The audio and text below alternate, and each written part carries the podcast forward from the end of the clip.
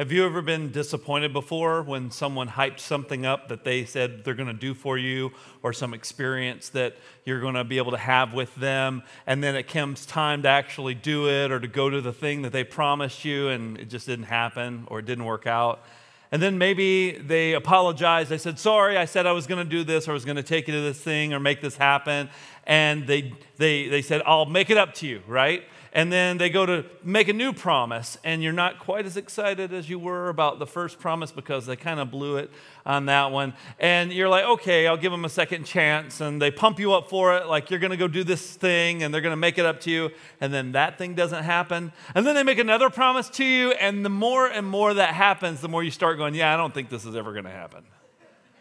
My dad told me a story when he was down visiting a few weeks ago for Thanksgiving about his dad and growing up, how he would always promise him when my dad was a little boy to go to an Oklahoma Sooners OU football game. And he said, I'm going to take you to an OU game. And every time the season would roll around, it just wouldn't happen. There would always be excuses, and my dad would always remind his dad of that and say, Hey, you said you were going to take me to an OU football game, and he never did. And so my dad told me, you know, he promised me every one of those football seasons when he was living at home that he was going to take him the next year, the next year.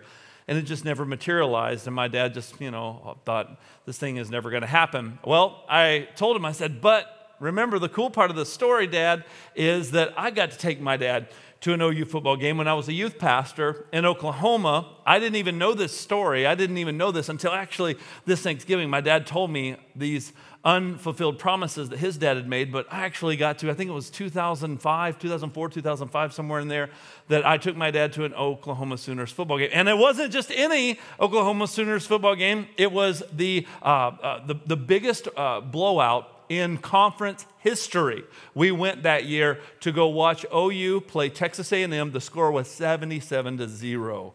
They blew them away. It sounds like a uh, 77 sounds like a college basketball game score, not a football game score, but that was a college football game score. And every time that the Sooners score a touchdown, they bring out this horse with this trailer and they come out and the band plays, you know, Boomer Sooner and they fire off a cannon. We got like, oh, here comes the horse again and the trailer and the cannon. And I bet those guys running that cannon, they had never reloaded that thing ever before that many times. So it was just an epic day. It was an epic experience. And I'm so glad that we got to share that with my dad because as I think about the contrast between broken promises and things that have been told to you that are going to happen that don't get fulfilled, and then when you do actually experience that fulfillment, what happens when you do experience the fulfillment is that trust is invested in. Trust is built, trust is continually developed. And the more that someone says they're going to do something and they follow through on it, you begin to learn this is a part of who they are. That when they say they're going to do something, they actually do it. And the same is true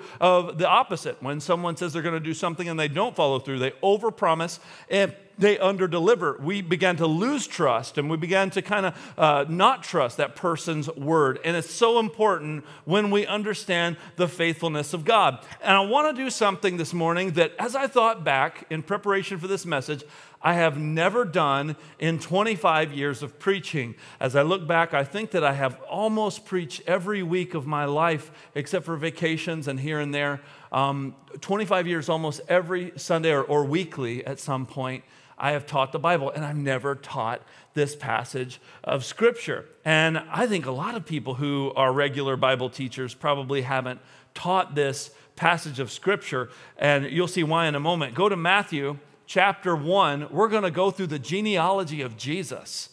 When I thought about it, I thought, I've never preached on the genealogy of Jesus.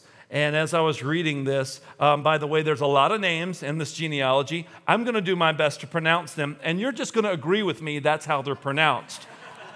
The other thing is that if you're a person who's expecting a child in your family and you're at that stage to where you're still trying to figure out what the baby's name is going to be, there's some great options in here. You could pick a Bible name from here if you want. So maybe there'll be a lot of wins happen today through this uh, sermon and preaching the genealogy of Jesus. Matthew chapter 1, let's read verse 1 through 17, and then we'll kind of circle back around and talk about it a little bit. Matthew chapter 1, verse 1 the book of the genealogy of Jesus Christ, the son of David, the son of Abraham.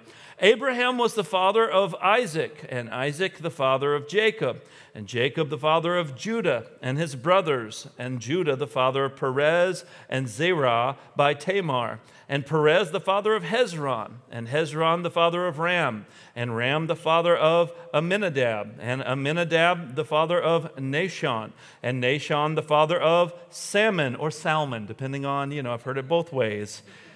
And Salmon, the father of Boaz by Rahab, and Boaz, the, uh, the father of Obed by Ruth, and Obed, the father of Jesse, and Jesse, the father of David the king. And David was the father of Solomon by the wife of Uriah, and Solomon, the father of Rehoboam, and Rehoboam, the father of Abijah, and Abijah, the father of Asaph, and Asaph, the father of Jehoshaphat. Hey, there's a good one there and Jehoshaphat the father of Joram, and Joram the father of Uzziah, and Uzziah the father of Jotham, and Jotham the father of Ahaz, and Ahaz the father of Hezekiah, and Hezekiah the father of Manasseh, and Manasseh the father of Amos, and Amos the father of Josiah, and Josiah the father of Jeconiah, and his brothers at the time of the deportation to Babylon.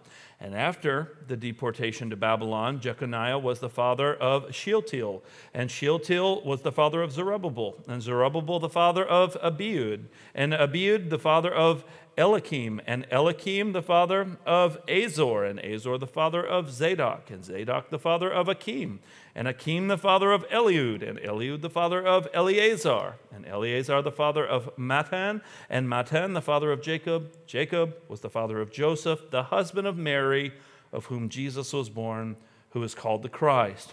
So all the generations from Abraham to David were 14 generations, and from David to the deportation to Babylon was 14 generations, and from the deportation to Babylon to the Christ was 14 generations think it's so interesting looking back through all these because as I'm reading these, and maybe if you know a little bit of your Bible history when we were going through some of those names, you're like, oh, hey, yeah, I know that name, or oh, yeah, I remember that one, or never heard of that one before. Because some of these names we have attached to them stories that we can read throughout the scriptures, and some of them we just don't. We don't really know anything about them at all, but they're mentioned here in the genealogy of Jesus. And some of these names, you see that there's a little bit of a little side story story, even though it's only a sentence long or maybe just a little phrase mentioned, there's something noted that's important for people to realize about this because Matthew wrote this for us to understand where Jesus came from and how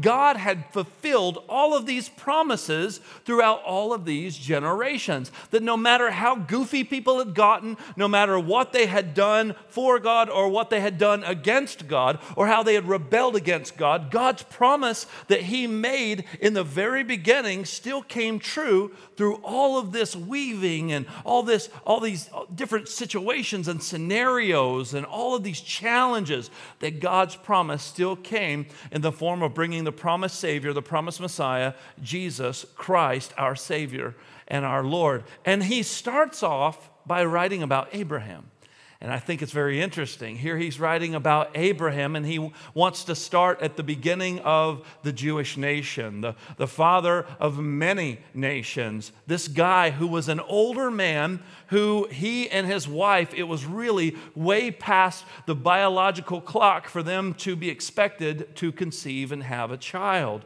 And so God had come to Abraham and promised him that he was not just going to be a, the father of only one kid, but actually of many nations. And he, Abraham's kind of like, Really? You know how old I am? And so Abraham does what you and I do. He reminds God of the limitations that we have as if God didn't know. We're almost kind of trying to help God out, like, hey, God, that's a nice promise and all, but you know I'm old, right? And God's like, oh man, whew, I forgot. Yeah, you're right, you are old. I'll talk to you later, Abraham. It, what didn't surprise God? God came to Abraham intentionally and he said, Listen, I'm wanting to do something that only I could do to show how great I am so that people can see how great I am in the middle of what seems to be impossible. And so then Abraham, he talks to his wife Sarah, and Sarah just laughs about it. She's like, Yeah, right. And she said, You know how old I am? And she laughs at this promise because she doesn't believe in that moment. But later she comes to believe and she comes to have this child. And this covenant, this covenant promise that God makes to Abraham and all of his offsprings births this nation that we call Israel. And this nation is a nation that is promised by God to do all of these things, to keep his covenant, to, to be able to, to bless these people. They're his chosen people. They're the family of God through which the Savior, the one who's going to redeem all of mankind, is going to come through. And so we see that there's another break in the story in the lineage when you see the story of David kind of get highlighted. David, the king, you remember? The little shepherd boy who killed the giant Goliath with his sling and a stone. You see, God told the prophet named Samuel to go and anoint the next king of Israel. And he said, Well, how am I going to know? He said, I'm going to show you who it's going to come from this lineage of this man named Jesse. And so Samuel the prophet went to Jesse's house and said, I'm here to anoint one of your sons as the next king of Israel. Now go get your sons. And Jesse calls for his sons, and, and he, I guess he stacks them from like oldest to youngest. And Samuel starts with the oldest, and this guy, he looks like he could be the king. I mean, he's a good looking guy. He, he's got a good, you know, uh, shoulders about him. He looks strong. He looks like he's just someone that people would want to follow just by looking at the outside. And, and he says, This guy, right, God? And God says, Nope, that's not him, Samuel. And he's like, God looks at the heart, not the outward appearance. And then he says, Well, what about the second born? And God says to Samuel, Nope. And he goes on down the list, and none of those kids that Jesse had brought forth were the one. And Samuel says to Jesse, Hey, I thought, you know, you brought all your sons here. Is this everybody? And he's like, Yeah, I got one more kid, but he's like watching the sheep. I didn't even think it was worth calling him to the party. He didn't even think that David was qualified to be considered. That's how he thought of the rest of his sons in contrast to being anointed as king. And he thought, I got one more kid. I guess we could go talk to him. He probably stinks. He probably smells like sheep, you know. Um, yeah, he's, he's always down there, you know, playing music and stuff. And I guess we could go interrupt him and get him to come up here. And here comes David. And he didn't look the part to what man would have chosen, but yet he was the one that God chose. And God told Samuel, This is the one. And, and he takes that horn of oil and he pours it on David's head and anoints him as the next king over Israel, the least likely, through uh, someone that no one else picks, through a way no one else saw. And then, even in David's life, David wasn't like this perfect person that was like a model citizen that you should pattern your life after. David had plenty of mistakes that he made along the way. David, he made a huge, huge, huge, egregious error by looking at a woman who was taking a bath and he wanted to sleep with her. And so she was married, and he brings her husband in and gives orders to send her husband off to the front lines of war to ensure that he gets killed so he can cover up the fact that he had slept with this woman and gotten her pregnant. And then he gets called out on that by the prophet. And he weeps and he lays before the Lord. And the child that she uh, ended up conceiving ended up dying. And, and it was a sad thing. And, and, and David wept over this. And, and, and the Bible still calls him a man after God's own heart because he continued to still pursue God. He still continued to rely on God for his source of forgiveness, for his source of hope, and, and, and the love that he had for God. The Bible still calls him a man after God's own heart. I look back and I see other names in this lineage, and I think uh, uh, uh, about how Rahab is in the lineage of Jesus. You want to know what Rahab's occupation was? She was a prostitute. This woman is actually named in, in the lineage of Jesus? Or what? I, I began to look back and I think about, wow, Boaz and, and, and Ruth, Boaz, the kinsman redeemer. Wow, how, how God used uh, Boaz to help to save Ruth's family and, and to redeem their family. And, and you see the picture that, that, that, that paints of Jesus. And we see even in the life of Josiah, who was brought in as the youngest king and he uncovers the scrolls of the commands of the Lord that the nation had long abandoned and forgotten. And he, with a holy passion and a holy fire, begins to have the kingdom go through this reformation where all of these statues and all these false idols are being torn down. And, and, and, and you see how God used him to help bring the people's hearts back to God. And then you see further along in the story, the deportation to Babylon. This huge event that happened where the people of God had abandoned worshiping him and had abandoned serving him. And you would think that God would just give up on people like that. You think that God would just go, well, if after all that I've done, after all the faithfulness that I've shown, you would think that God would just go, ah, you guys are never going to learn. You guys are never going to turn and truly worship me because no matter how much good I do for you, you always rebel. And so they go through a 60 year period where they're actually enslaved and captured in, uh, by the Babylonians, and, and they're living under this Babylonian rule. That was during the time of, of like Daniel, where you get those stories in Scripture and the stories of the three Hebrew, Hebrew children, the Shadrach, Meshach, and Abednego. You, when you hear those stories, that was during that, that time where nobody that was uh, a, a Jewish person is living in Jerusalem, and Jerusalem had been burned down to the ground, and the, the city walls had been destroyed, the temple had been destroyed, and all these people are now in bondage and in, enslaved. And then fast forward 60 years after they were captured and they were set free and they were released, and God miraculously saves them yet again. And people go back and they rebuild the walls and they rebuild the city of Jerusalem and they honor God and they dedicate their lives to once again serving Him. And you see, after all of these generations, people flip flopped back and forth. There were heroes and villains along the way. There were people who did right in the eyes of God and people who did uh, wrong in the eyes of God. But one thing remained consistent God was faithful. Amen? God was faithful. What was he faithful to? He was faithful to his word. And he had given his word to his people. And that meant that if he said he was going to do something, he was going to do it.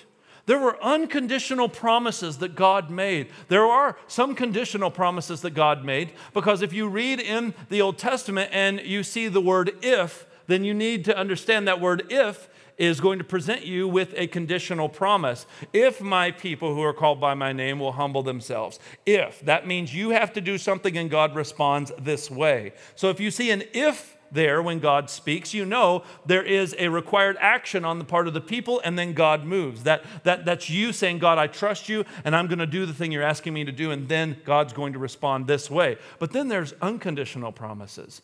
God didn't go to Abraham and say, If you do this, you're going to be a father of many nations. He went to Abraham and said, I've picked you. You're going to be a father of many nations. That's it. It's over, folks.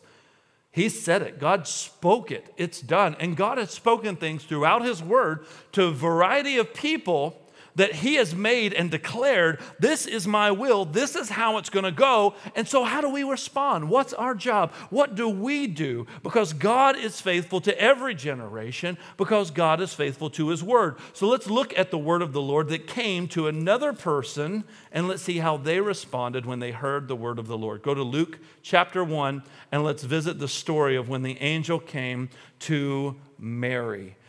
Luke chapter 1 Let's look at verse 26. In the sixth month, the angel Gabriel was sent from God to a city of Galilee named Nazareth to a virgin betrothed to a man whose name was Joseph of the house of David. And the virgin's name was Mary. And he came to her and said, Greetings, O favored one, the Lord is with you. But she was greatly troubled at the saying and tried to discern what sort of greeting this might be. And the angel said to her, Don't be afraid, Mary, for you have found favor with God.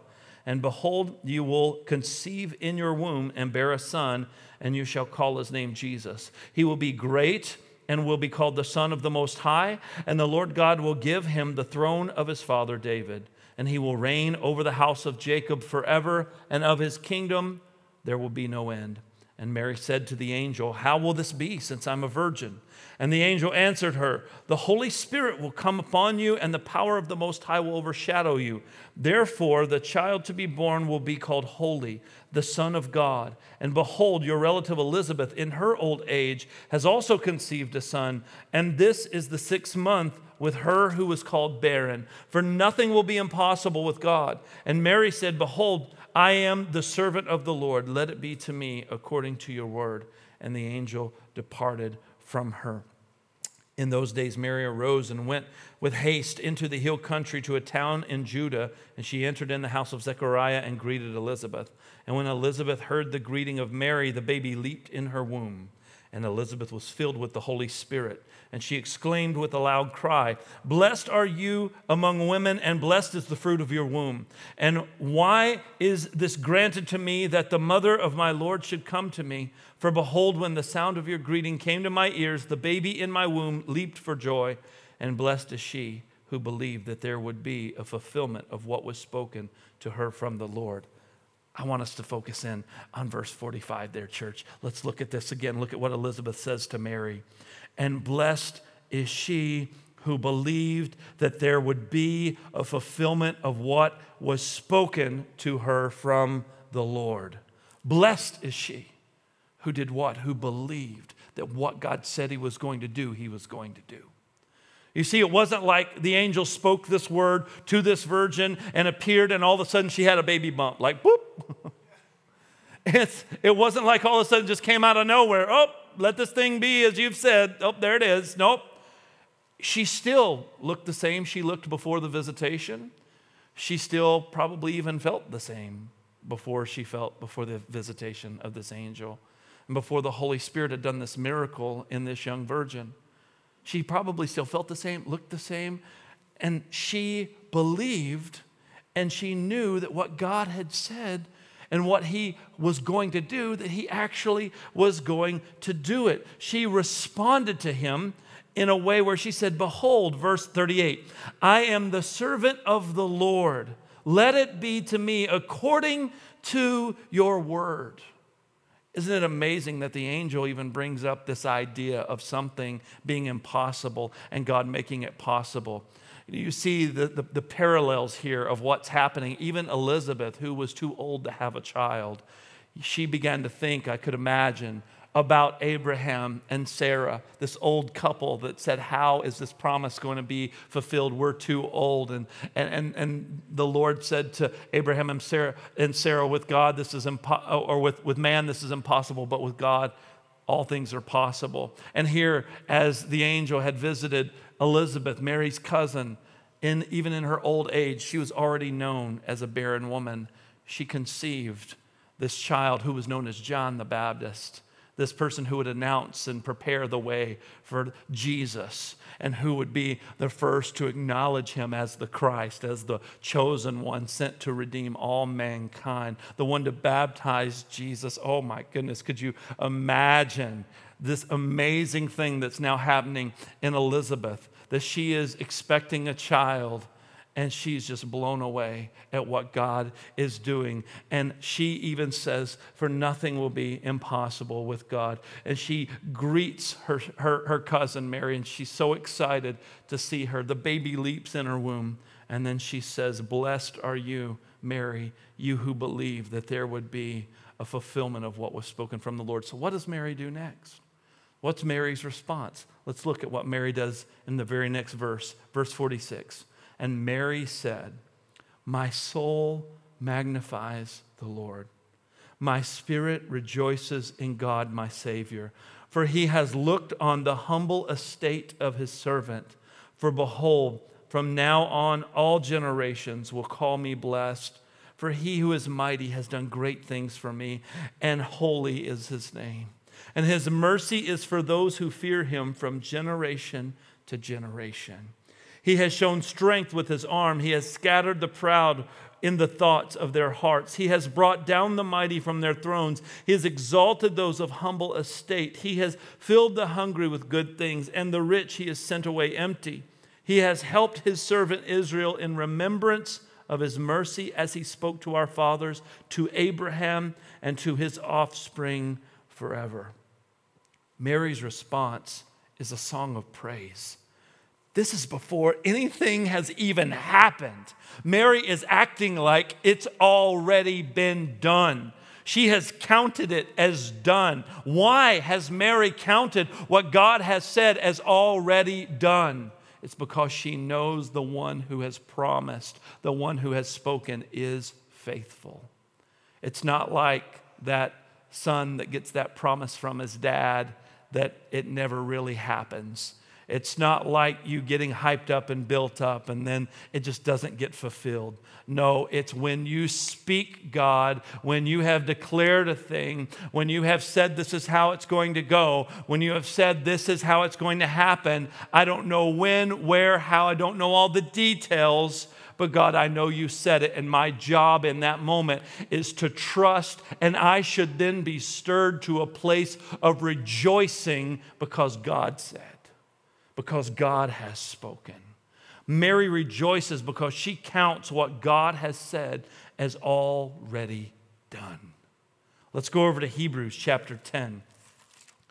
And let's see what the writer of Hebrews said as, as they're talking about this idea of being redeemed by what Christ has done on the cross for us and how he is our high priest and how powerful and precious his sacrifice. Hebrews chapter 10, let's look at verse 19 through 23. Here, the writer of Hebrews says, Therefore, brothers, since we have confidence to enter the holy places by the blood of Jesus, by the new and living way that he opened for us through the curtain, that is his own flesh.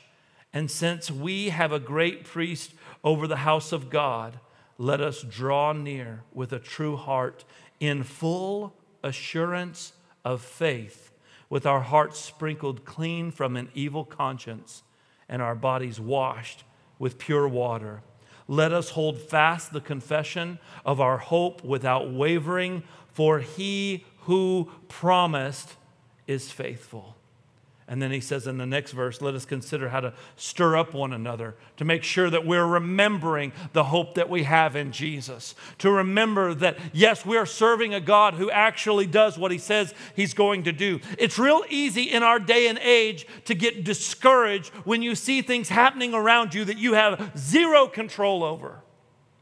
It's really frustrating for us to look around and, and we want things to change. We want things to go a certain way, and, and we feel powerless and helpless to be able to make the changes that we feel like need to be made in our world. And it can become overwhelming, it can become discouraging, it can become frightening, and it can become a thing that will lead us to dark places of depression or dark places of anger or places where we just feel like all hope is gone. But I want to encourage you today, and I want to tell you that he who has promised is faithful. That means we have the vantage point of looking in the rearview mirror of what God has said, what God has done, and seeing how he's been faithful from generation to generation. And he who has promised and who has fulfilled all along the way isn't all of a sudden going to stop fulfilling his promise. He who has promised is faithful. So that means all of the stuff that you're facing right now, all the things that you're dealing with right now, God has a plan. And God is going to ultimately be glorified through whatever this world may try to bring. Because guess what? I've read the end of the book. Satan doesn't win. We do because we're on the side of victory if we are in Christ. And because of that, I can rejoice. When? When do I rejoice?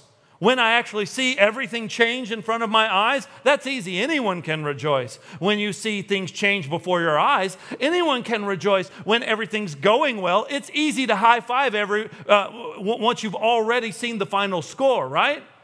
It's already it's easy to go, "Yay, we won. It, it's over." But what about all the darkness that's around me? What about all the challenges I'm facing? What about all of the difficult things that I'm going through right now? That's not a time I feel like high-fiving everyone. I'm sorry, it's COVID time. We're elbowing each other or whatever we're doing, air high fives. So, whatever may be going on, it seems like there's, there, there's all these challenges and things we wish were different. Things we wish were going a different way or headed a different direction. And it may not be working out the way we want it to. What is our response? Church, I want to encourage you today. Our response should be the same that the response of Abraham was, the same response to God that David and the promises that God made to him, the same promises that God made to those who were freed out of exile and Babylonian captivity, and the same types of responses that we see in the life of Mary when she is brought this seemingly impossible thing that she doesn't know how it's all going to work out. We can see that he who promised is faithful because he has redeemed you and me. He has saved us, He has forgiven us. And now we read here in Hebrews, we have, verse 19, confidence to enter into the holy places. Confidence. Where does that confidence come from? It's faith. It's faith. It's believing that now what I don't yet have, I already possess because Jesus has already made the way. Yeah, I'm not in heaven today. I mean, did you guys see the snow yesterday? It was like the heavy snow. And where I live, we got a lot of it. And we were out there working and shoveling, and I'm like, oh, Lord Jesus, come quickly.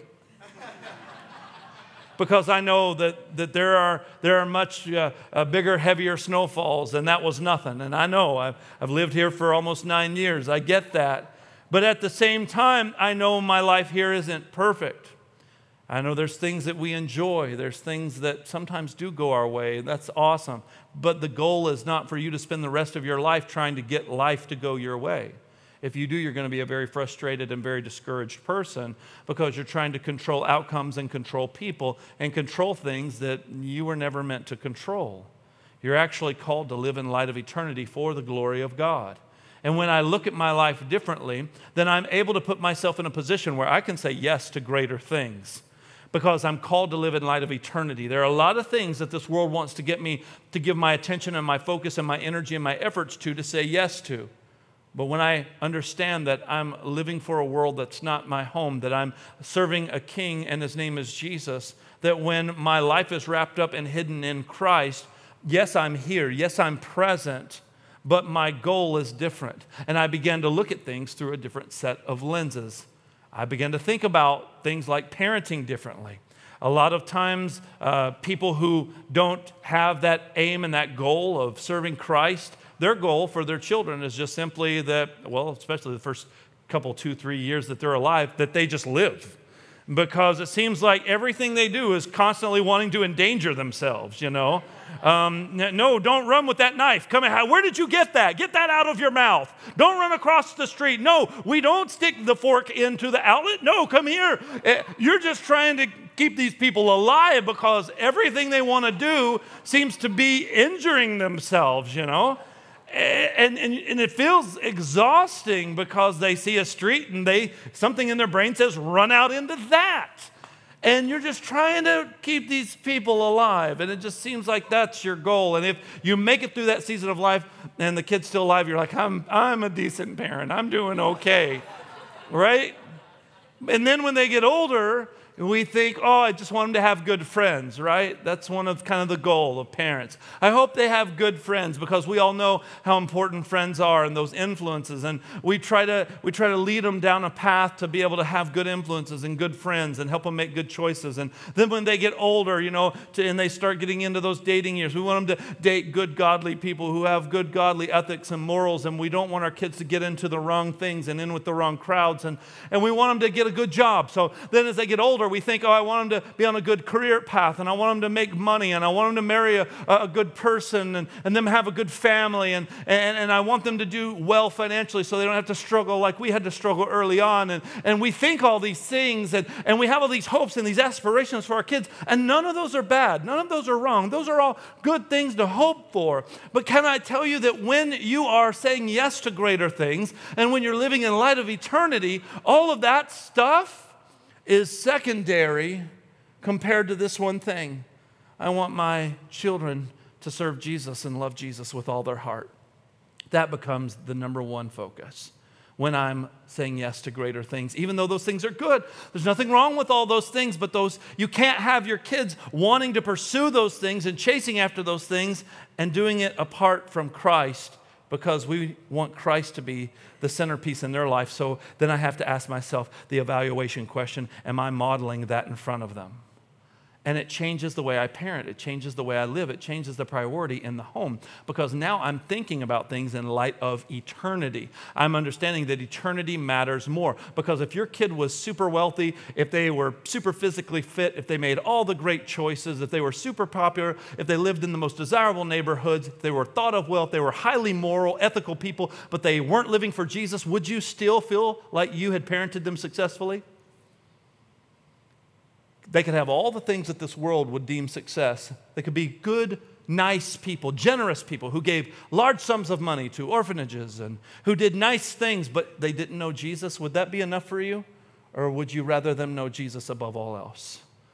You see, from generation to generation, these promises that were made, God has been faithful to every single generation. And I want to be the type of parent who's parenting my kids in a way that they are growing up knowing Jesus. I can't force my kids to serve Jesus, but I can show them the value of Christ in my life and in my wife and I's life.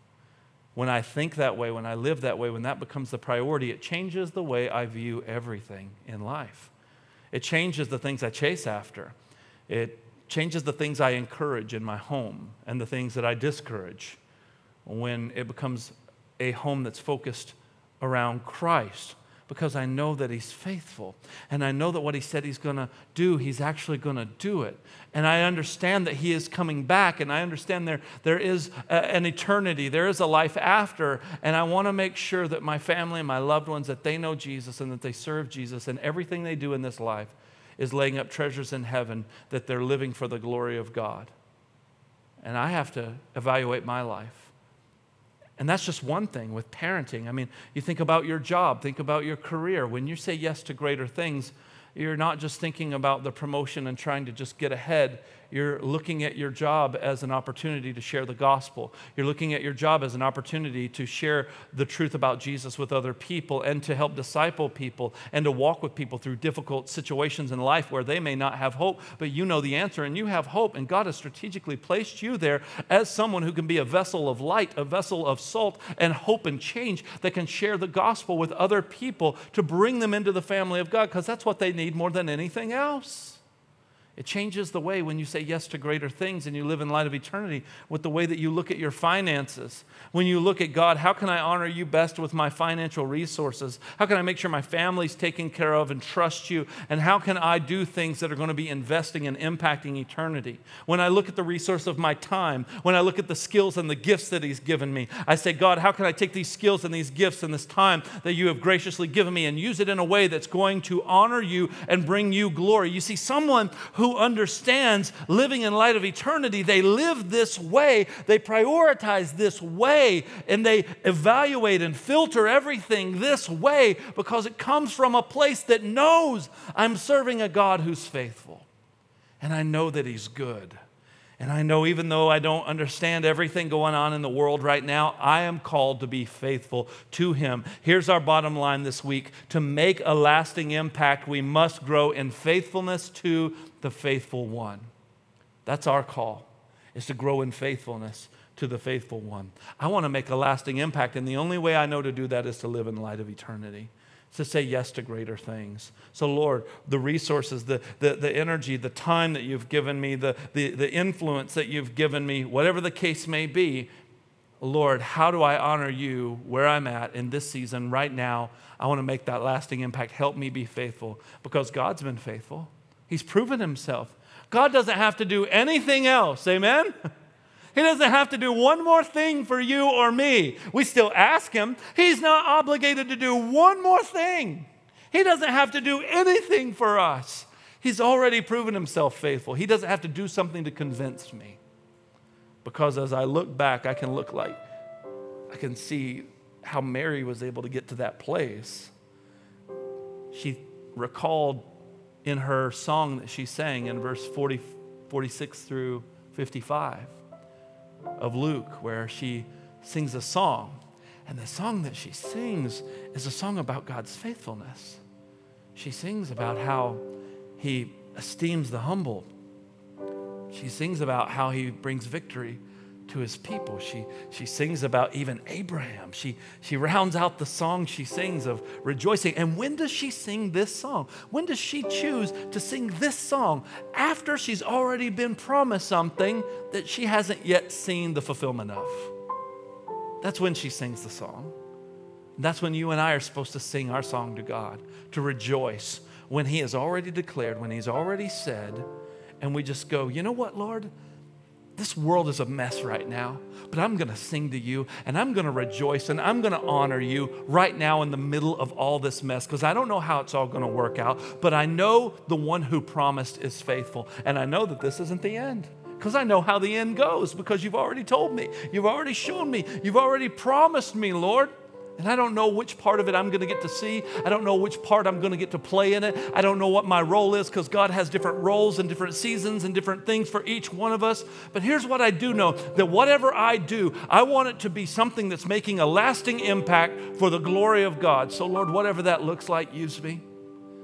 Lord, whatever that looks like, I will rejoice now in the victory, whether I experience it in this life or in the life hereafter.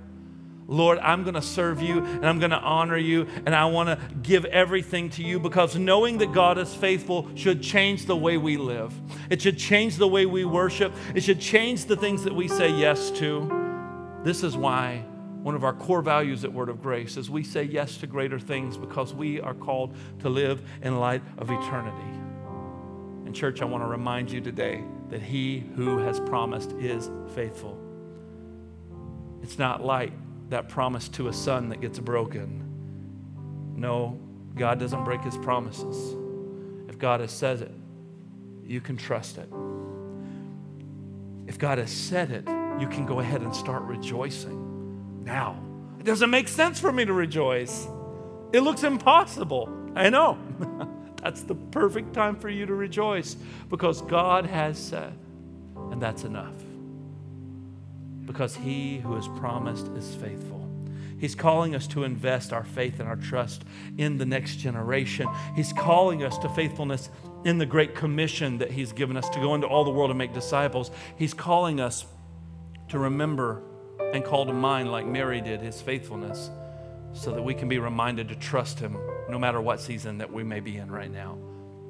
To rejoice, to sing, to be thankful, to honor Him, to say yes to Him now not later, now. To make a lasting impact, we must grow in faithfulness to the faithful one. So I want to encourage you today. I want your faith to be stirred. I want your faith to be stirred for you to be reminded of the faithfulness of God. Think about even your own life. Like, even, even if you weren't able to read these stories in the scripture, you can still look back on your own life and you can say, man, when I was in this dark time, or when I was this in this situation, I, I don't know how I made it. All, all of the critics around me said I wasn't going to make it. All, the, all, all of the doctors, all of the studies, everybody said I wasn't going to make it. I thought it was over. I thought this was the end. And somehow, somehow, the God of the impossible stepped in and wanted to just show me how good He is. And you may have experienced loss and hurt and pain along the way. But even as you go through those situations. And they may have been things of your own doing, or they may have been things outside of your control. But even as you go through those twists and those turns of life, and, and, and you you arrive at this place where you see the goodness of God, you, you, you stand back from the vantage point that you're at now, and you go, wow, God was there, and God was there, and God was there when I felt alone. God was there when I made that mistake. God was there when I thought it was over. God was there. And it should stir my faith to trust that He is faithful for whatever season that I may be in right now. And my focus should be to bring Him glory and honor with everything that I have. Everything that I have. And I know that in Christmas time, everyone gets super familiar with these Christmas stories. And sometimes you can go, Oh, I've heard this before. Oh, I know about Mary. Oh, yeah, I know about, you know, Joseph and the baby in the manger. And all these things can become just so familiar to us that sometimes we, we don't stop and go, Wait a minute. This should remind me that God is faithful. This should make me just exhale a little bit right now because maybe your heart's been racing because you've been trying to fix everything. You've been trying to fix everybody.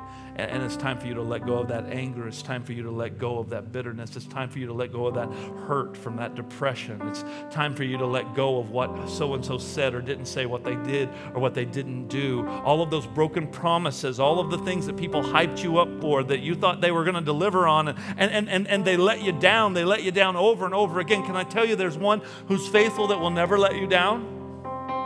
Can I tell you one that, that, there's one that's good that you can start rejoicing right now, that you can find joy and peace right now?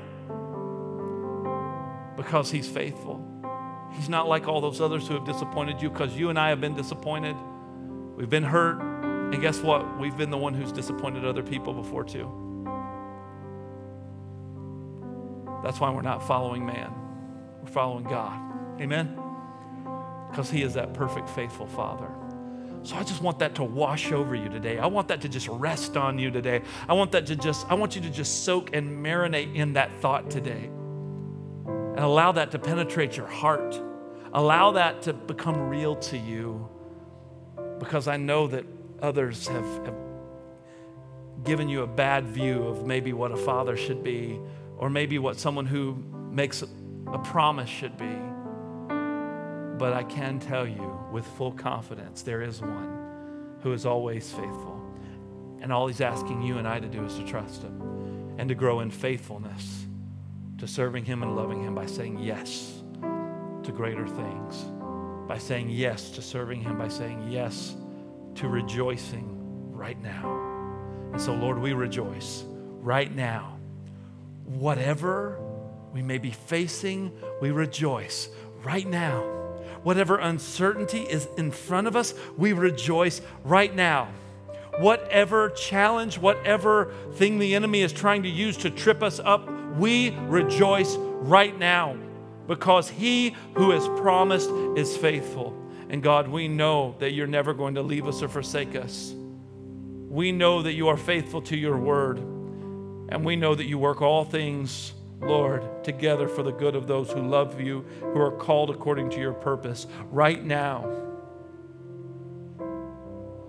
Lord, help us to not allow our current circumstance define whether or not we think you are good, but let your goodness, Lord, be determined solely on the fact that you have declared you are good, and we trust that how you say is good, that's good.